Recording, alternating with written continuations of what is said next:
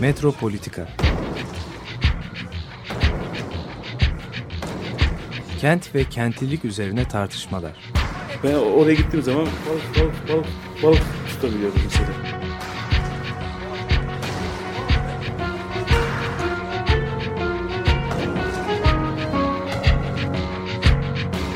Hazırlayıp sunanlar Aysin Türkmen, Korhan Gümüş ve Murat Güvenç. Takusu yok yani. kolay kolay boşaltamadı. Yani elektrikçiler terk etmedi Perşembe Pazarı.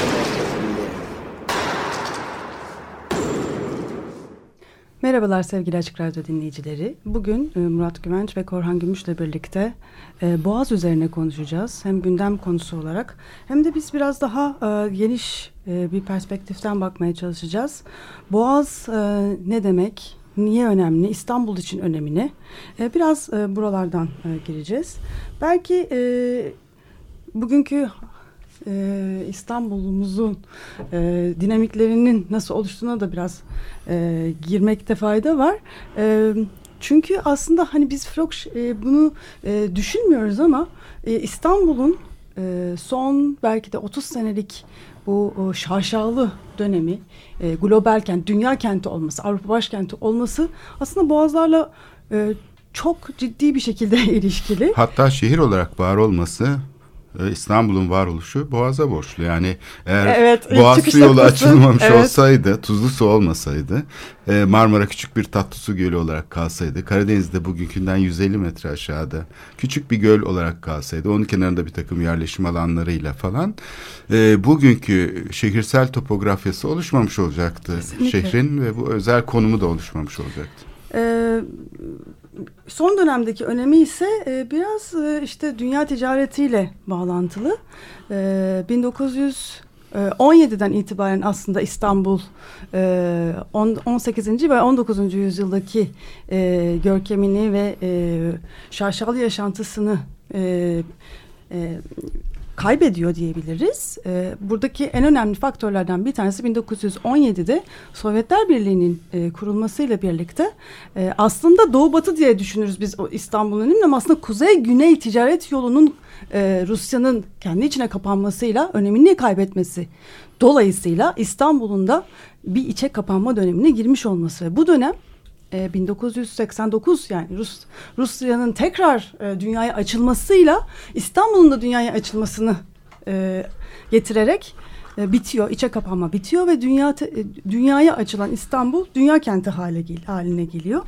E, Boğazlar e, dolayısıyla hani İstanbul'un İstanbul olması, İstanbul e, dünyada bilinmesi Boğazlarla direkt olarak e, bağlantılı. E, yalnız son dönemde aslında bu e, İstanbul e, Bienalinin de bize hissettirdiği başka bir gelişmeden bahsedebiliriz. Dünyada işte e, hani e, akışlar, işte bu e, gl- global ticaret üzerinden kentlere bakma, dünya kentleri diye bir e, bakış açısı e, vardı.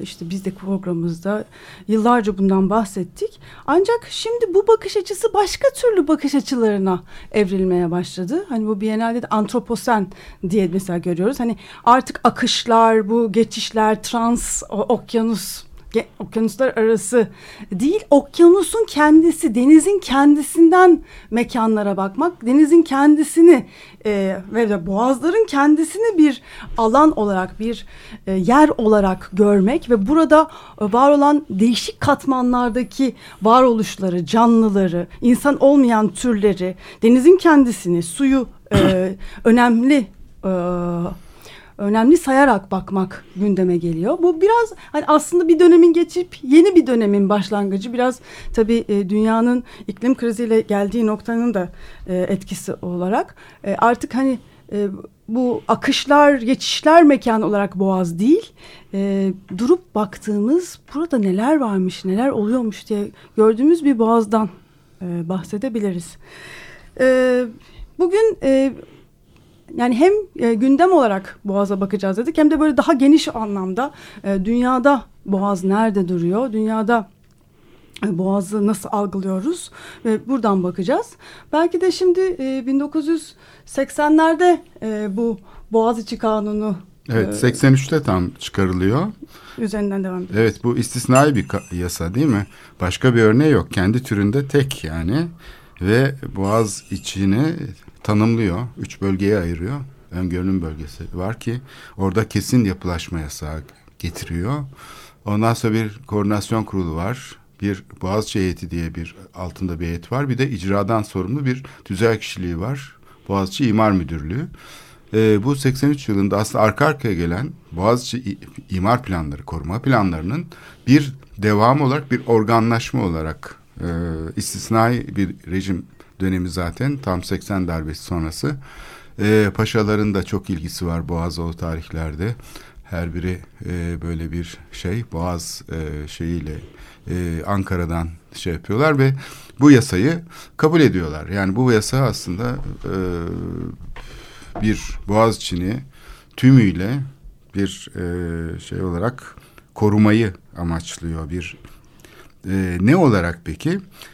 Burada e, Boğaz aslında eşsiz güzellikte işte dünyanın incisi falan çok sayıda böyle metafor var. Yani fakat hani edebiyatta bir şeyler böyle konuşulmaya çalışılıyor ama yasanın kendisinde hiçbir açıklama yok. Yani edebi şeyler aslında daha e, böyle e, Somut. somut e, karar ise Temsiller, son derece şey teknik bir şey yani Soyut. soyut. Yani Boğaziçi değerlidir. Bir kere bu peşin kabulle başlıyor. Neden Ne- değerli olduğunu Neden değerli olduğunu, bunun nasıl e, bir şeyle e, ele alınacağını, bu derin nasıl oluştuğunu, oluşacağını yani böyle bir analiz falan olmadan yasa tamamen e, bir kalıp halinde bu mevcut halini e, Boğazı hatta eşsiz güzellikte ya şeyini koruyalım. Yeni yapılmış binalarda varsa bunlar da eskirlerse bunlar yıkılsın ve yerlerine yenisi yapılmasın diyor.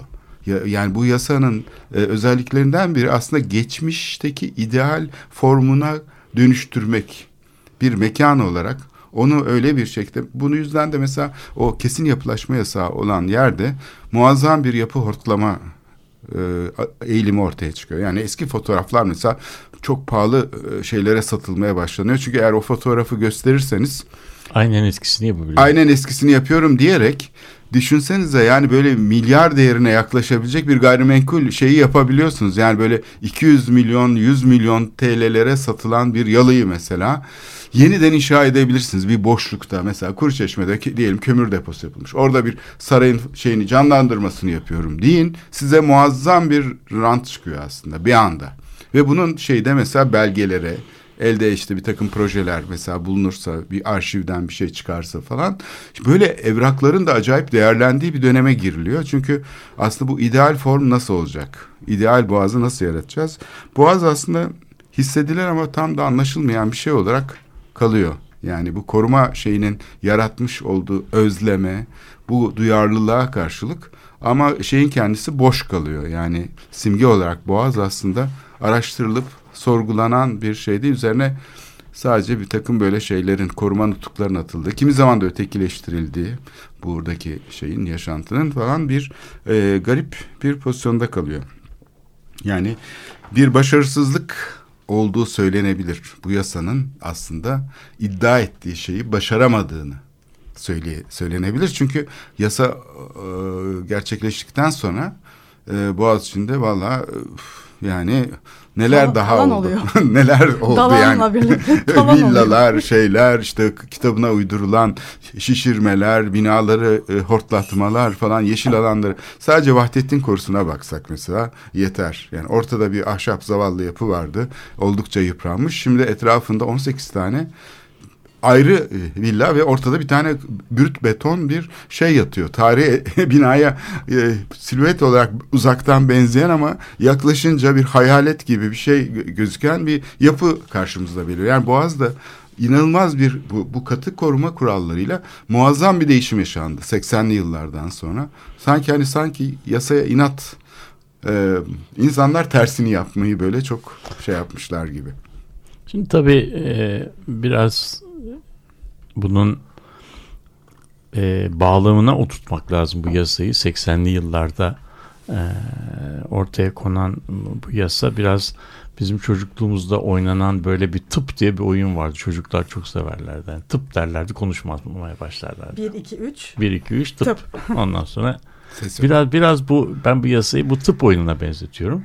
Yani e, yani bu şu ana kadar ne olduysa oldu. 1 2 3 tıp.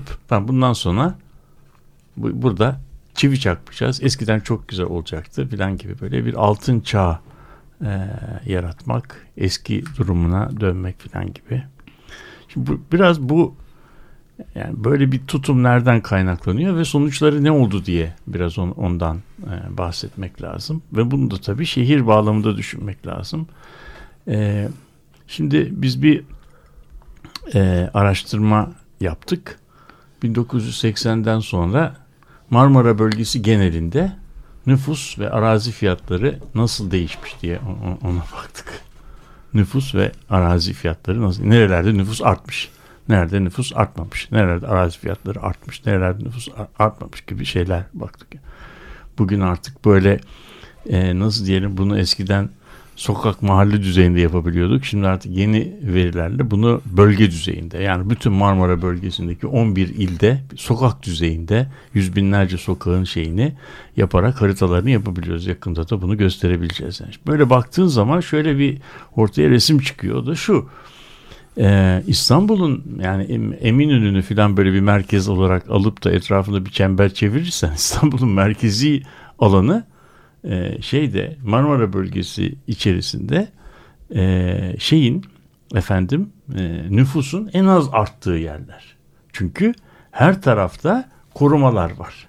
Yani boğa e, şeyde adalarda koruma var, şeyde Boğaz'da koruma var, Tarihi Yarımada'da koruma var, Beyoğlu'nda koruma var. Fakat bu arada şeyin Marmara bölgesinin şeyi nasıl diyelim nüfusu ve büyüklüğü büyüdükçe artıyor. Şimdi büyüdükçe arttıkça bu ortada koruma nedeniyle e, bina yapılamayan bölgeler anladın mı? Yani bu tıp oyunu gibi durdurulan bölgeler zaman içerisinde biraz birer e, şeye dönüşüyorlar. Arzu nesnesine dönüşüyorlar. Yani herkes aslında e, çeperde olmaktan memnun değil içeride olamadığı için çeperde oluyor ve ilk fırsatta ben bir şekilde o çepere gireyim ve kafamı dinleyeyim. Çünkü çeperde olmanın Türkiye'de çeperde yaşamanın çok şeyleri var. Ee, yani çok büyük dezavantajları var. Çeperde yaşamanın ne gibi bir dezavantajı olacak diye şey yapabilirsiniz. Ben de şunu söyleyebilirim ki yani siz bazı içindeki e, imar düzensizliklerine işaret ettiğiniz konuşmanın başında haklı olarak çeperde bunların 20 katı oluyor. Yani e, çeperde komşunuzda ne olabileceğinden hiç emin değilsiniz. Tarla diye bahset düşündüğünüz orman dediğiniz yer bir hava meydanı, işte bir balıkçı baranağı, bir liman, ondan sonra bir oradaki bir e, ne bileyim bir çocuk parkı, e, go kart pisti e, haline gelebilir. Yani çevremiz aslında bir çeşit Disneyland e, içerisinde. Onun için çevrede e, bütün ömür boyunca yaptığınız tasarrufla yaptığınız e, geliştirdiğiniz bir evin e, ko- kullanım değerini e, koruyabilme şeyiniz yok. Yani bu, bu nedenle bunun en güzel göstergesi e, şeyde arazi fiyatlarını incelersen mesela Anadolu yakasında böyle arazi fiyatlarının kuşaklar oluşturduğunu görüyoruz. Denizle Bağdat Caddesi arası en yüksek. Çünkü deniz henüz daha üzerine bina yapılamayan bir yer. Bağdat Caddesi ile tren yolu arası banliyö hattı ikinci kuşak. Ondan sonra şeyle efendim e, tren yolu ile minibüs yolu arasındaki yer üçüncü kuşak. Minibüs yoluyla şey kısmı e, E5. E5 arası dördüncü kuşak. Fakat E5'in öbür tarafına geçtiğin zaman birdenbire fiyatlar düşüyor. Çeper. Çepere giriyor. E çünkü o, e, çünkü E5'in e, E5'in e, üstüne geçtiğimizde yine ben çocuk oyunlarından e, örnekle bir şeyler söyleyeceğim. Önüm, arkam, sağım, solum, ebe, sobe diye bir şey vardı. Tekerleme vardı. Yani oradaki bir ev, e, oradaki bir parselin parsel önünden, arkasından, sağından, solundan e, pek emin değil. Siz orada bir yerde bir parsel yapabilirsiniz. Bir de sokağınız olabilir. Arkanızdaki büyük bir parsel birdenbire büyük bir inşaat şirketi tarafından satın alınabilir. Ve sizin emekliliğinizi geçirmek için tasarladığınız küçük sokak arkadaki şantiyenin bağlantı yoluna e, gelebilir ve siz ömrünüzün sonuna kadar kalan yıllarınızı önünüzden beton kamyonlarının, vinç kamyonlarının ve yıkıntının ve molozların geçtiği bir yer olarak e, şey yapabilirsiniz. O yüzden e, iç kısımlarda olmak, denizin kıyısında olmak, inşaatın yapılamadığı yerlere e, erişime sahip olmak size bir huzur veriyor. Hani bu eski şarkıda bir, bir, bir tatlı Ama huzur. işte o- orada da teller gerildi ve e, Tabii. o kadar Evet, artık onu kabul evet. edeceksin. Bir Evet, yat tabii, limanına. Ben- ben- dönüştürülüp ben onu onu şey yapma. Yani en azından kapatıyor. önüne bina yani önü- sabahtan akşama kadar betoniyer e, geçmesi veya işte moloz geçmesi, beton kamyonunun geçmesinden daha şey bir nasıl diyelim bir ortam. Şimdi bu e, Boğaz'da da bunu görüyoruz. Yani burada e, nüfus artmazken buralar bir arzu netesine dolaşıyor ve şeyde e, tabii buranın değeri metrekare fiyatı da acayip artıyor. Şimdi bu bir yerin potansiyel rantı çok artar. Ama orası yasal, kurumsal nedenlerle buna tırnak içinde uyum yapamazsa burada arazi iktisatçıların söylediği bir e, rant gediği denen bir şey oluşur. Bu rant gediği yani oranın potansiyel rantı ile bugün getirdiği bugün o parselden elde edilen fiili rant arasındaki farktır. Bu fark ne kadar şey açılırsa, büyürse işte bu parsel üzerinde beyaz atlı prensin e, ziyareti o kadar nasıl diyelim teşvik edilmiş olur. Çünkü bu aradaki rant bazen e, aşağı yukarı yüzlerce kat bazen de binlerce kata şey yapabilir. Örnek vereyim. E, İstanbul'da e, metrekare raiç bedelinin en yüksek olduğu yer e, bugün e, Alman sefaretinin tam karşısında Ayas Paşa'nın önündeki apartmanların olduğu yerdir. Çünkü orasının orasının rantı en yüksek yer. Sebebini de söyleyeyim. Hem güzel bir manzara var orada. Dünyanın en güzel manzaralarından bir tanesi dördüncü kata falan çıktığınızda. Hem de orası e, Boğaz'daki parsellerden çok farklı olarak güneye bakıyor. Yani güneye bakan çok manzaralı bir yer. En yüksek rant orada.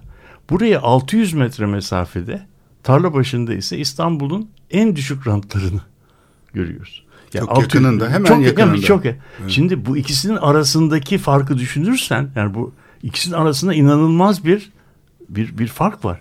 Yani eğer bir tılsımlı el tarla başına dokunsa ve orada da o yapıyı dönüştürecek bir şey haline getirse o zaman tarla başında birdenbire e, ki parseller eski dilde söyleyeceğiz neşvi nüma bulacak. Yani birdenbire orası kendi küllerinden yeniden doğacak. Şimdi bu aslında Boğaz'da da aynen e, yaşanan bir şey.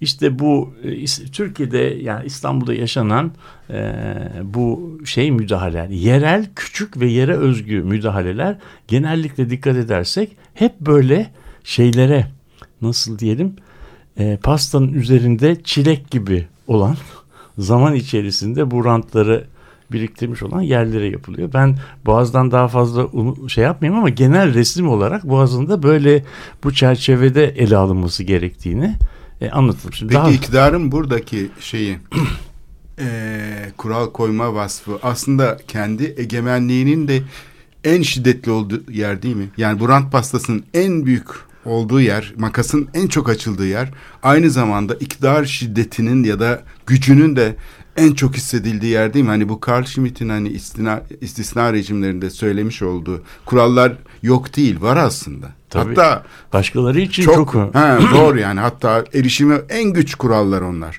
Ama aynı zamanda iktidarın da en keyfi davranışları gösterebildiği, en idari düzenlemeler yapabildiği bir alan. Evet, evet, Türkiye'de doğru. aslında imar rejiminin tümü için bu söylenebilir ama Boğaziçi gerçekten yani benim gözlemlediğim kadarıyla öğrenciliğimden beri yani bu yasa e, yürürlükte yani inanılmaz şeylerin döndüğü, anlatıldığı, siyasi ilişkilerin kurgulandığı, siyasal siyasal partilerin işin içinde şey oldukları yani böyle neredeyse aracılara mahkum oldukları falan olağanüstü bir bürokratik şeyin tahakkümün oluştuğu bir yer yani müthiş Evet. şeyler anlatılır yani Evet bu, bu çocukluğumdan beri. anlatılanları ben de duydum. Ne kadarını belgeli hiçbirini belgeleyemem ama çok hikayeleri bugün İstanbul'da yaşayan herkes ve bu alanlarda çalışan herkes buranın e, buranın hikayelerini Çivi çakamazsınız filan.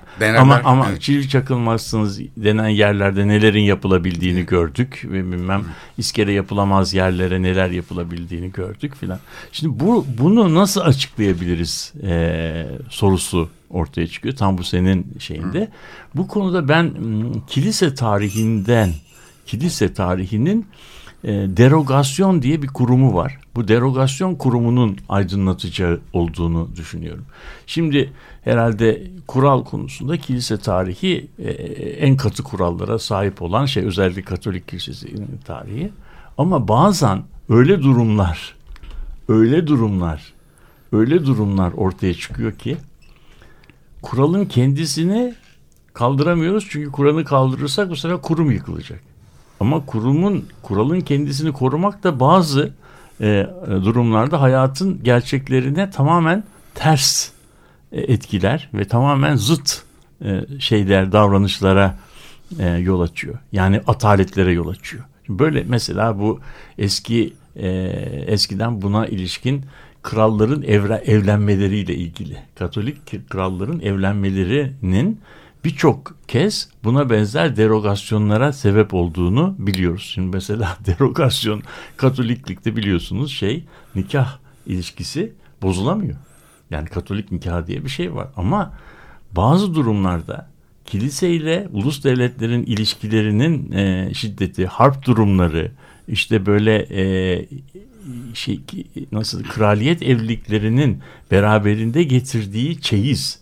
Çeyiz dediğimiz zaman topraklar el değiştiriyor, memleketler. Yani Ülkeler. bir İspanyol kraliçesi Avusturya prensiyle evlendiği zaman Hollanda çeyiz olarak gidiyor. Yani anlatabiliyor? Ha, Şimdi bu durumlar Ağanın eli tutulmaz. Yani bu durumda bu durumda yani bir şeyden bohçadan bahsetmiyoruz. Yani bu durumdaki şey bu evliliklerin son zamanlarda geldiği durumda kurallarla şeyin efendim e şimdi boşanma olursa Hollanda'nın durumu ne olacak? evlilik, Yani. evlilik olursa Hollanda gelebilecek ama adam evli. O, e- o nasıl boşayacağız? Şimdi bu durumlarda kuralı ortadan kaldırmadan, kuralın kendisini koruyarak duruma özgü ve kenarından dolaşan bir e, üst konsil kararı deniyor. Bu derogasyon bu demek. Yani koşulu kuralı yerinden kaldırmıyor ama duruma özgü, yere özgü, zamana bağlamsal istisna yaratır. istisnai bir karar yap. Şimdi bu senin söylediğin gibi bu karar iki taraflı çalışıyor. Hem hem durumu günlük günlük gereksinimi e, şey, günlük gereksinimin gereklerini yerine getiriyor. Hem de e, kurumun tamamen çökmesini engelliyor. Çünkü başkasına uygulanma şansı yok. Bu bir defaya mahsusen bir şey. Bir daha tekrarlanmayacak. Bu, bu çok özgü bir şey. İşte özel olarak buna izin verildi filan. Şimdi bu çok özel olan yerlerde bu derogasyon yetkisi var ve bizde de bunun binlerce defa uygulandığını görürüz. Mesela gece kondu aflarını ben birer derogasyon olarak görürüm. E, çünkü bunlar ilk çıktığından beri ya geçmişten beri aslında bunun ol, hiç olmaması gerekirdi ama işte geçmişteki yöneticilerin aymazlıkları nedeniyle bunlar oldu. Ortalıkta geri dönülmez bir şey var. Biz bir defalık bu kararı verelim, bunları affedelim ama bir daha kesinlikle buna izin vermeyelim. Şimdi bunlardan 10 tane 15 defa oldu bizim şeyimizde. Yani kilise tarihinde bu derogasyonlar oluyor ama biraz şey yani birkaç kuşak beklemek gerekiyor veya evliliklerin bozulmasını filan beklemek gerekiyor. Öyle hemen olmuyor yani bu işler. Ama bizde bu tabii hayatın akışı çok şey olduğu için biz bu derogasyonlardan çok yaşadık. Şeyin e, Boğaziçi'nin kanunun çıkmasına sebep olan e, süreçleri de biraz düşünmek lazım. O süreçlerde bugünkünden tamamen farklı bir e, belediye yasası vardı. Daha o zaman Büyükşehir yok. Büyükşehir yok. Büyükşehir olmadığı için İstanbul'un etrafında binlerce ya yüzlerce belde belediyesi var.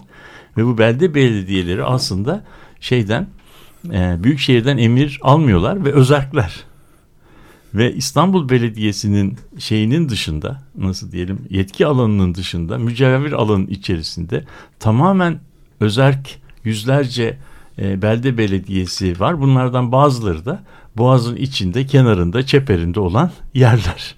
Ve bunlar e, o dönemde e, İstanbul Belediyesi'nden veya imardan kolay alınamayacak bir takım izinleri e, o dönemin içerisinde veriyorlardı. Tam bu Boğaziçi Kanunu'nun çıktığı dönemde hemen aynı dönemde çıkan bir başka e, kanunda belde belediyelerin iptal edilmesiyle hepsinin büyükşehire bağlanmasıyla ilgili olan kanun. Yani yüzlerce belediye bu kanunla beraber İstanbul Belediyesi'ne bağlandı. Yani bu kurulurken aynı zamanda da İstanbul Belediyesi'nin şey alanı nasıl diyelim yetki alanı e, büyük ölçüde genişletilmiş oldu. Ama bu genişletildiği zaman da Boğaz'da işte e, İstanbul bir biçimde e, şey yaparken gelişirken Boğaz'ın vadilerinde iç kısımlarında bizim İstanbul'un gece kondu alanından çok da farklı olmayan orta orta alt e, şeydi nitelikli şey alanları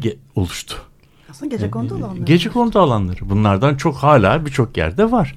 Ee, ve tabii zaman içerisinde bunlar rantla beraber biraz durumları iyileşti. Ama buralarda gece kondu diğer gece konularda gördüğümüz apartmanlaşmayı göremiyoruz. Çünkü kanun bunu engelliyor. Yani buradaki buradaki yapı stoku diyelim e, Kağıthane'deki, Nurtepe'deki veya Bayrampaşa'daki yapı stoku gibi kolayca imar affına girip şey olamıyor. E bunlardan yüzlerce binlerce binadan bahsediyoruz.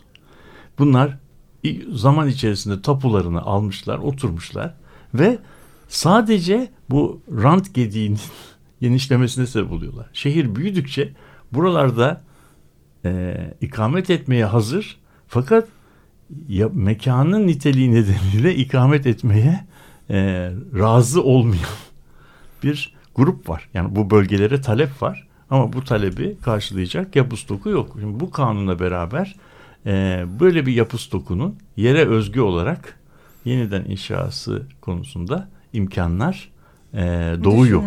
Yani bu şimdi başka bu bu çok farklı biçimlerde e, ele alınacak bir şeydi. Ben şimdi buradan şunu e, söylemek veya şu biçimde işitilmek istemem. Yani bugünkü e, Boğaziçi şahanedir.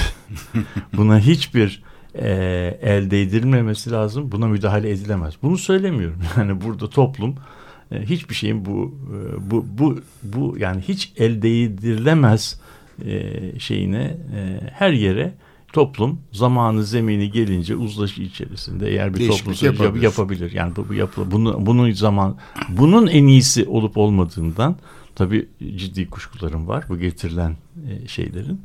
E, bu durumda şeyin e, nasıl diyelim bazı içinde olup bitenleri çok iyi anlıyorum.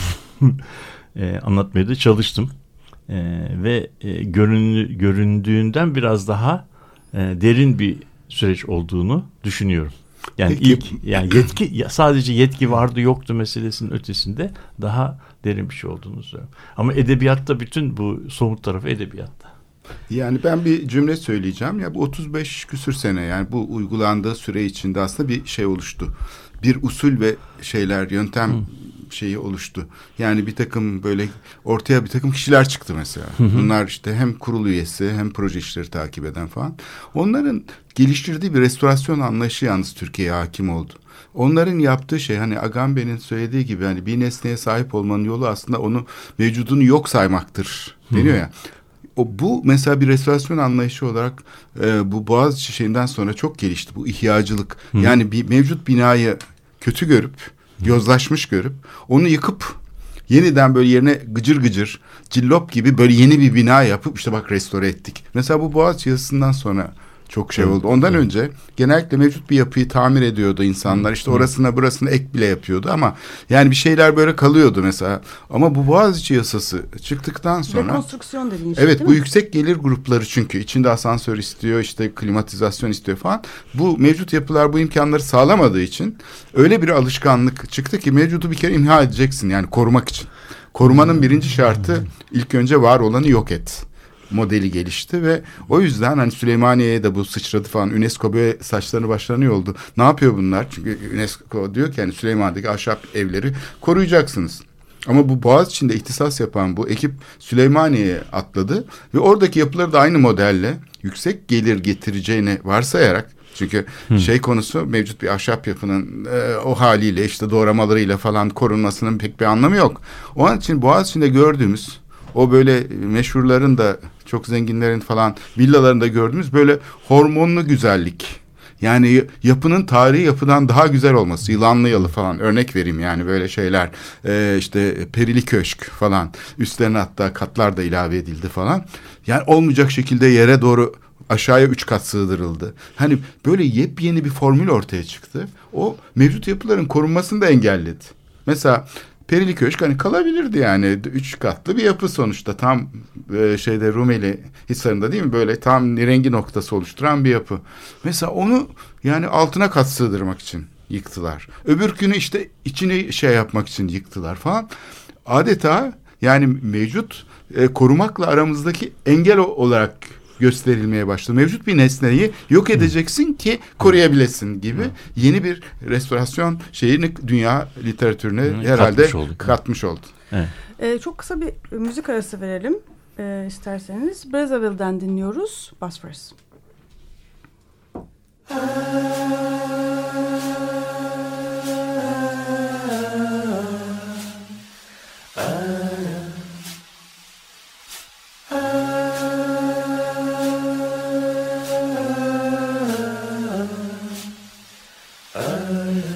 She was married to the Bosphorus. She threw a ring and then she blew a kiss to the Ottomans and Byzantines lying beneath the sea. She wore a pink and yellow summer dress, kept her hair just like a poetess. Traveled all the way to Germany, the trains and the cold dark sea. The amber glow of a morning cigarette on the Istiklal Caddesi. The vapor trails and the tiny minarets, all the domes in silhouette.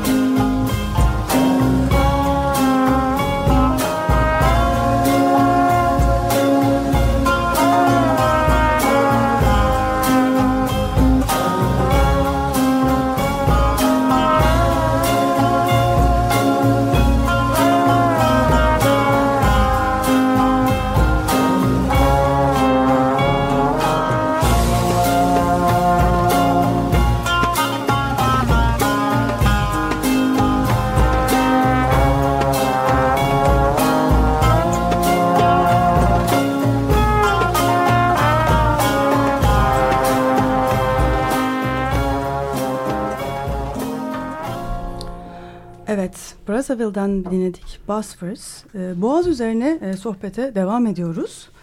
Ee, bu e, bahsettiğimiz 80'lerdeki e, Boğaz'a benim de bazı söyleyeceğim şeyler var. E, bu e, 1980'lerde Dalan politikalarıyla e, İstanbul'un bir dünya kenti yapılması e, söz konusu olduğunda e, oraya bir sahil yolu in- inşa ediliyor ve e, aslında boğazlardan dolayı bir sahne inşa ediliyor. Yani böyle bir biz bir dünya kentiyiz. İşte turistler gelecek. Bu e, İstanbul'u e, yaşayacaklar. E, şahane taraflarını görecekler efendim aslında e, tarla başından itibaren böyle bir hani bütün bir dekor olarak İstanbul e, ortaya çıkıyor. E, bu ya burada da aslında e, nüfusta da bazı şeyler var. Hani nüfusta da bu, bu bütün kentin sahneleştirilmesi ve dünya kenti e, projesine karşı aslında mesela Refah Partisi'nin çok ciddi bir şeyi var, e, reaksiyonu var. Hatta o, karşı çıkarak e, karşı dünya kentine alternatif bir şeyle politikayla e, gelip kazanıyorlar hatta belediyeleri de. E, başka türlü hani bu bu şey başka türlü reaksiyonlar da var.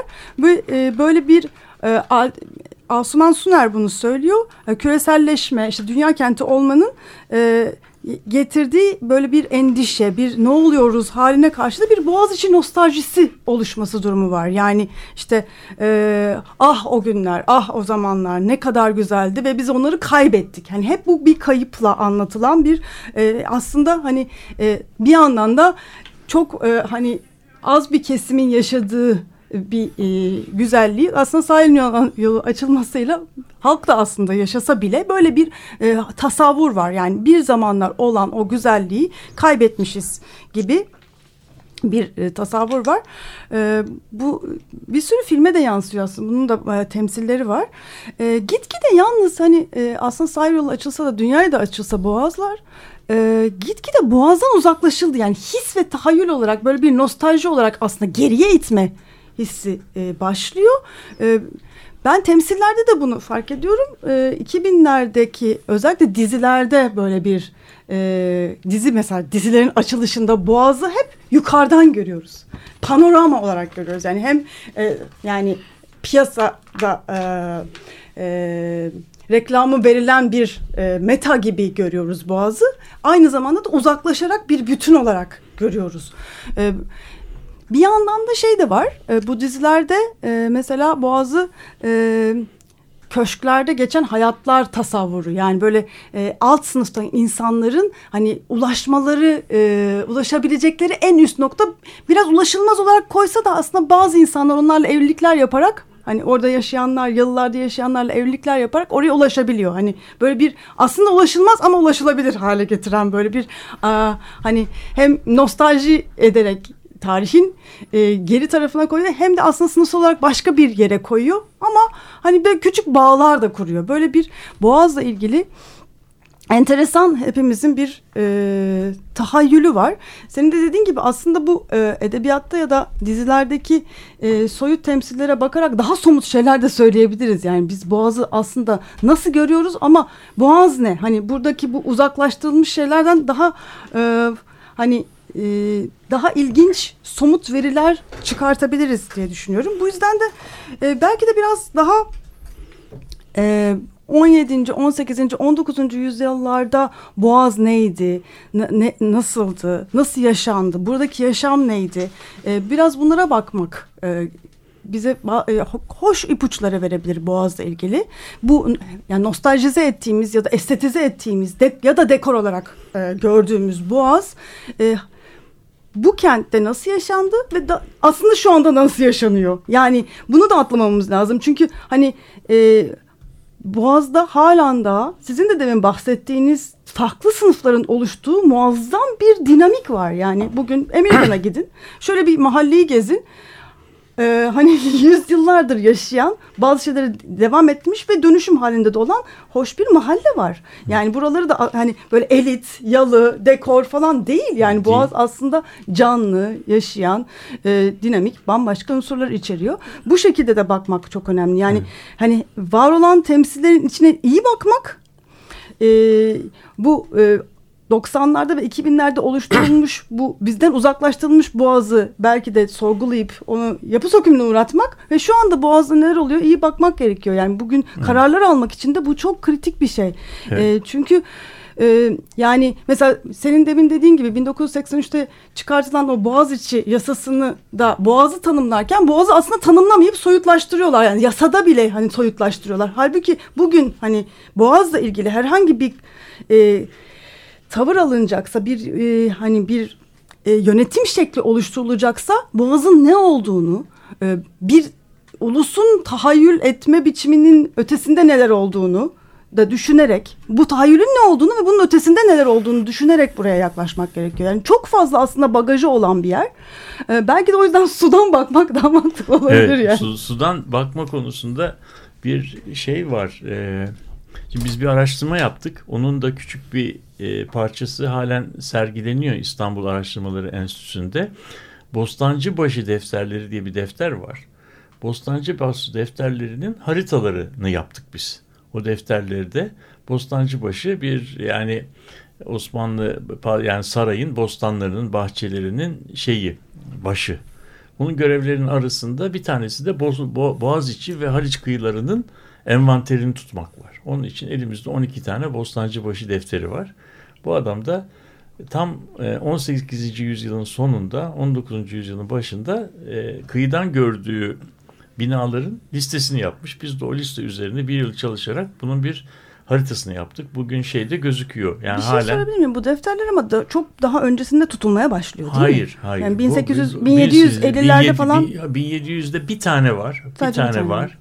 Esas 18 19. yüzyıldan Esas başlıyor. 18. yüzyılın sonu. Sonu, on- evet. 19. yüzyılın başında bu daha çok İstanbul'un askeri şey kontrolüyle zaptırapt altına alınması bu şeyler patrona Halil isyanı Osmanlı'daki yenilikçilik hareketlerine karşı olan e, isyanları kontrol altına almak ve Yeniçerilerin e, şehirde neler ne gibi işlerle meşgul olduklarının bir envanterini tutmak için yapılan iki türlü kayıt var. Bir tanesi bir esnaf sayımları var. Bunu sevgili hocamız şeyde Boğaziçi'nde Cengiz Kırlı Hoca bunun, bunun üzerine çalışıyor.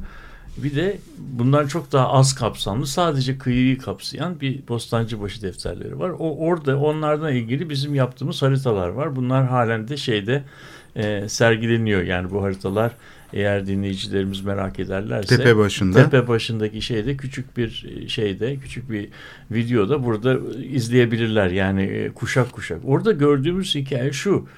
Yani bu bölgede bu bölgede iki tür iki tür belki e, kesinlikle bir kere bu işi böyle yalılar e, Osmanlı bilmem e, yüksek sınıfın üst kademe yöneticilerinin çok zevk ve e, bilmem e, erbabının yaşadığı yer gibi ve bundan ibaret görmemek lazım. Burada çok zengin bir şey var. Arazi kullanımı var burada. Askeri yapılar var, imalathaneler var. E, ondan sonra şeyler var. Bahçeler, balıkçılar ve kentin e, iaşe ibadetini sunan şeyler var. Şey tarafında e, Rumeli yakasında bu kuru çeşme daha şey yapılmadan önce muazzam bir saray e, erbabı var. Askeri sınıf ve sivil sınıfın ayrı ayrı oturdukları, gayrimüslim e, sınıfın e, zenginlerinin farklı farklı yerlerde e, kümelendiği çok karışık karmaşık ve e, çözülmesi o kadar da e, e, açık olmayan bir yapı var. Ama defterler sadece birinci sırayı gösteriyor. o sıranın bir arkasına baktığımızda yani o Ortaköy'ün arkalarında, Çengelköy'ün arkalarında neler olduğunu görmek için başka kaynaklara e, gitmek lazım. Emlak sayımlarına gitmek lazım. Orası da Boğaziçi. E, Boğaziçi aslında insanların Boğaziçi olduğunu zannettiği şey değil. Bambaşka bir şeyden e, bahsediyoruz. Bunu anlamak için de endüstri öncesi şehirlerin endüstri öncesi şehirlerin morfolojisi üzerinde düşünmek lazım. Bu, bu e, teori bize şunu gösteriyor. Bütün surla kaplı olan Avrupa'da yani kent tarihi bize onu gösteriyor. Etrafında sur olan şehirlerde bir sur iç- içi ve sur dışı arazi kullanımları diye ikinci iki türlü bir yapı oluyor. Bu surun dışındaki arazi kullanımları ana e, çeper kuşakları deniyor. İngilizcesi bunun fringe belts. Burada yani harp zamanında kullanımına devam edilemeyecek insanların e, kaçıp da kaleye sığınacakları. Fakat harp her, her zaman olmadığı için e, o şehirde harp olmayan barış zamanında kullanabilecekleri e, şeyler, e, kullanımlar oluyor. Mesela işte yönetici sınıf burada yazlık saraylar yapıyor. Viyana'da bunlardan var. İşte aynı zamanda kentin ihtiyacını sağlayacak bostanlar, bahçeler e, gibi şeyler yapılıyor. İmalat şeyleri yapılıyor. Şehirde e, kötü koku nedeniyle yani huzur içinde rahatsızlık yaratacak şeyler işte böyle me- mezbahalar e, efendim baruthane gibi tehlikeli şeyler buraya çıkarılıyor. Bir fringe belt denen bir şey var. Fakat İstanbul'da İstanbul'da böyle bir fringe belt'ten bahsedemiyorsun. Aslında bu fringe belt denen şey İstanbul'da Boğaziçi.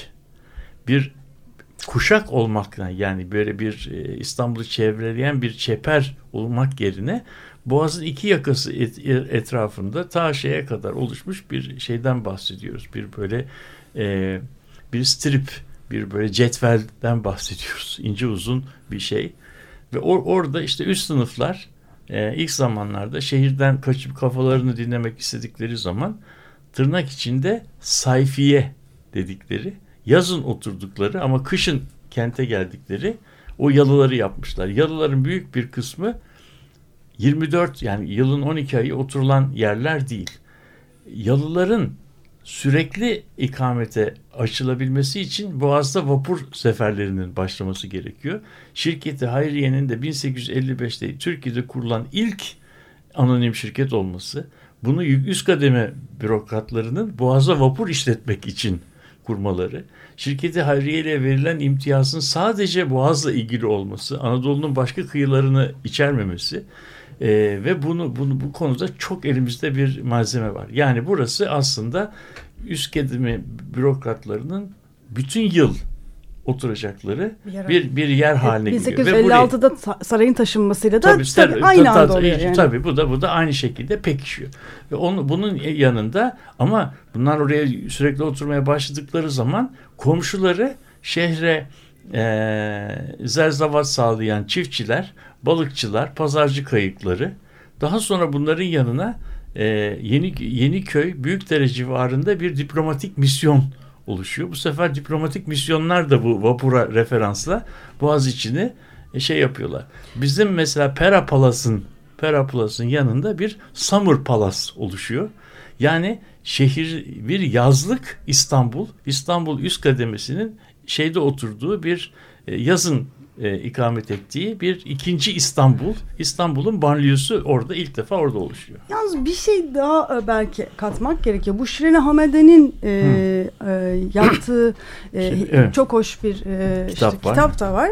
E, burada anlattığı yani evet e, hani üst kademe orada yaşıyor yazın orada yaşıyor ama e, çok fazla oraya artık e, gidiyor insanlar. Yani buralarda artık mesire yerleri oluştukça insanlar kayıklarla da yani e, vapurlardan da önce haftanın her günü Tabii. belirli etkinliklere gidip gelen dolayısıyla boğazın üstünde ciddi bir trafiğin oluştuğu muazzam bir neredeyse bulvar diyebileceğimiz bir ortam Orası bir oluşuyor. otoyola benzetilebilir. Tabii, çok o, aslında zenginliğin gizlendiği bir dönemden zenginliğin açığa çıktı evet. ve hatta sergilendiği Özellikle bir döneme ya, kamu geçiliyor. alanının kamu alanının, kur, kamu alanının kurulduğu kentin kendi kendinin görmeye, görmeye başladığı, göstermeye, göstermeye başladığı, başladı. yani görünülen ve görülen seyirlik şeylerin e, orada olduğu. Bunun bir benzeri de Haliç'te şeyde yani bu Kağıthane'de. Kağıthane'de bir tanesi Göksu'da. Evet. O karşıda işte o Göksu'da ve burada tabii şeyle o kayık üzerindeki e, toplanmanın e, kayıkla ilgili çok ilginç de bir şey var. Kayığın üzerinde kaç göç yok. Kayıkta kayıkta e, kadınlar ve erkekler aynı e, şey üzerinde taşıt aracı üzerinde beraber bulunabiliyorlar. Bununla ilgili elimizde gravürler var. Yani her şey, zaman değil ama değil mi? Her kayık değil öyle yani. Özellikle pazarcı kayıkları gibi hmm. yük taşıyan karşıdan hmm. karşıya geçilen, geçilen kayıklarda yani o, o e, yükün Aslında yanına yolcu da alıyor. Alt sınıflar daha çok karışıyor. Ve bunun içerisinde onların böyle resimleri var. O e, yani şey e, kayığın resmi biraz böyle ağzına kadar e, dolmuş halk otobüsüne benzetilebilir. Yani çocuklar e, işte çuvalların üzerinde, kadın bir şeyde, bir amca elinde şey yapıyor, bir adam kürek çekiyor. Yani sonunda tam bir e, to- toplumu bir, bir bütün halinde orada görebiliyorsun ve bizim bu şeylerin hani e, Göksu'ya gidelim orada bilmem e, sefa sürelim o kayığın üzerinde durabilmek e, şey yapabilmek yani or, duraklayabilmek e, biraz şey bir e, yani yasanın e, yasaklamadığı bir şey. İz, izin verdiği bir şey değil ama e, şeyden yani açıkça yasaklamadığı bir şey orada da toplum bunu kurmuş ve buradaki toplumsallık şeylik de e, Mali yaşantısından ve- biraz ve farklı, diyorsun. Ve Su burada üstündeki yaşam. kamusallık bir şekilde inşa. Bak biz işi de bitireceğim çok. Bu o kadar önemli bir şey ki 1900'lerin başındaki İstanbul haritalarında İstanbul bugünkü gibi böyle Mercedes armasına bağlı bir şekil gibi bir şey değil. Sadece İstanbul ve Boğaz olarak şey yapılıyor. İki kal şeyi yani bu e, Bakırköy tarafı ve şeye tarafı Kadıköy tarafı son derece güdük. İki ucu çok güçlü. İstanbul böyle bu şey. Şimdi Kadıköy'ün bir yerleşme alanı olabilmesi için ne bekleniyor biliyor musun? E, Haydarpaşa'nın inşa edilmesi geliyor. Haydarpaşa da Haydarpaşa olduğundan Kadıköy'ü yaratmıyor. Haydarpaşa'yı inşa edebilmek için o mendireyi yapıyorlar. Mendireyi yaptıkları zaman adeta Boğaz içini koruyan o kalkan denizlerden Boğaziçi'ne devam ediyor. Ve, ve, Boğaz Devam. içinin devamı. Ve yani şey o şey geliştikçe o nasıl diyelim o mendirek geliştikçe Kadıköy sahili Sa- Salacak'tan Moda'ya kadar olan kısım fırtınaya kadar e, karşı Lodos'a karşı korunmuş oluyor ve o o şey Boğaziçi orada uzamış oluyor. Aynısı şeyde geçerli değil. Evet. Şimdi bu yasanın e, tartışılması gündeme geldi. E, burada hepimizin hissettiği işte Boğaziçi'nin böyle güzellikleri vesaire diye de dile gelen şeyin aslında bir yönetimsellik e, meselesiyle birlikte aslında güncelliğini koruduğunu söyleyebiliriz. Tabii ulus devletin kuruluşuyla başkentin taşınmasının da burada çok önemli bir kırılma noktası yarattığını unutmamak lazım. Çünkü o, o bürokrasinin boğazı kullanmasıyla tüccar Terk sınıfının zenginlerini kullanmasının sona Çok erdiği, erdi. onların terk ettiği bir boğazdan söz Evet, ediyoruz. evet, Bu evet. metinlerde karşılaştığımız Evet. Boğaziçi aslında böyle bir Boğaziçi yani bu dönüşümü yaşamış. Ee, bu şey problem olarak tartışmalı Yani olarak yetki, devam yetki, edeceğimiz yetki bir konu. tartışmasının ötesinde ne olduğunu anlamaya Evet, çok ihtiyaç bu var. işi yetki tartışmasının ötesine taşımanın tam zamanıdır. Çünkü biz hep kim yönetecek Boğazı üzerinden hala konuşuyoruz. Oysa ki bu tartışmanın ötesine geçmemiz Yani lazım bir de diyelim. şey de söylemek lazım. Yani demin de hani konuştuğumuz gibi burası aslında e, ilk kamusal alan. Yani çok evet. önemli bir kamusal alan. Dolayısıyla halkın alanı. Yani burayı çok vurgulamamız gerekiyor. Halkın kendini gösterdiği, kendini gördüğü ve toplanarak aslında bir e, hani kamuyu oluşturduğu alan olduğu için burası ilk önce halkın alanı. Hani burayı çok net olarak ortaya koymamız gerekiyor. Halk kim? Onu da konuşacağız herhalde bir sonraki Yani işte programda. yani Boğaz'da Evet, var olanlar bugün Boğaz'da e, vapurla en azından gidip gelen bir sürü yani yüzlerce binlerce insan var. Orada yaşayanlar. Yani bir, yani kim yönetecek? Evet yani bu insanların daha çok e, ortada olması gerekiyor. Çünkü yüzyıllarca da böyle olmuş. Evet devam edeceğiz. Bu konuyu tartışmaya devam Çok edeceğiz. önemli. Herkese iyi haftalar diyoruz. Hoşçakalın. Hoşçakalın.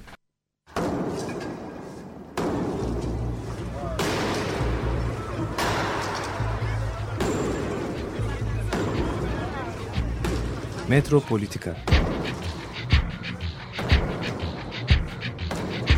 Kent ve kentlilik üzerine tartışmalar. Ben oraya gittiğim zaman balık balık balık balık tutabiliyorum mesela.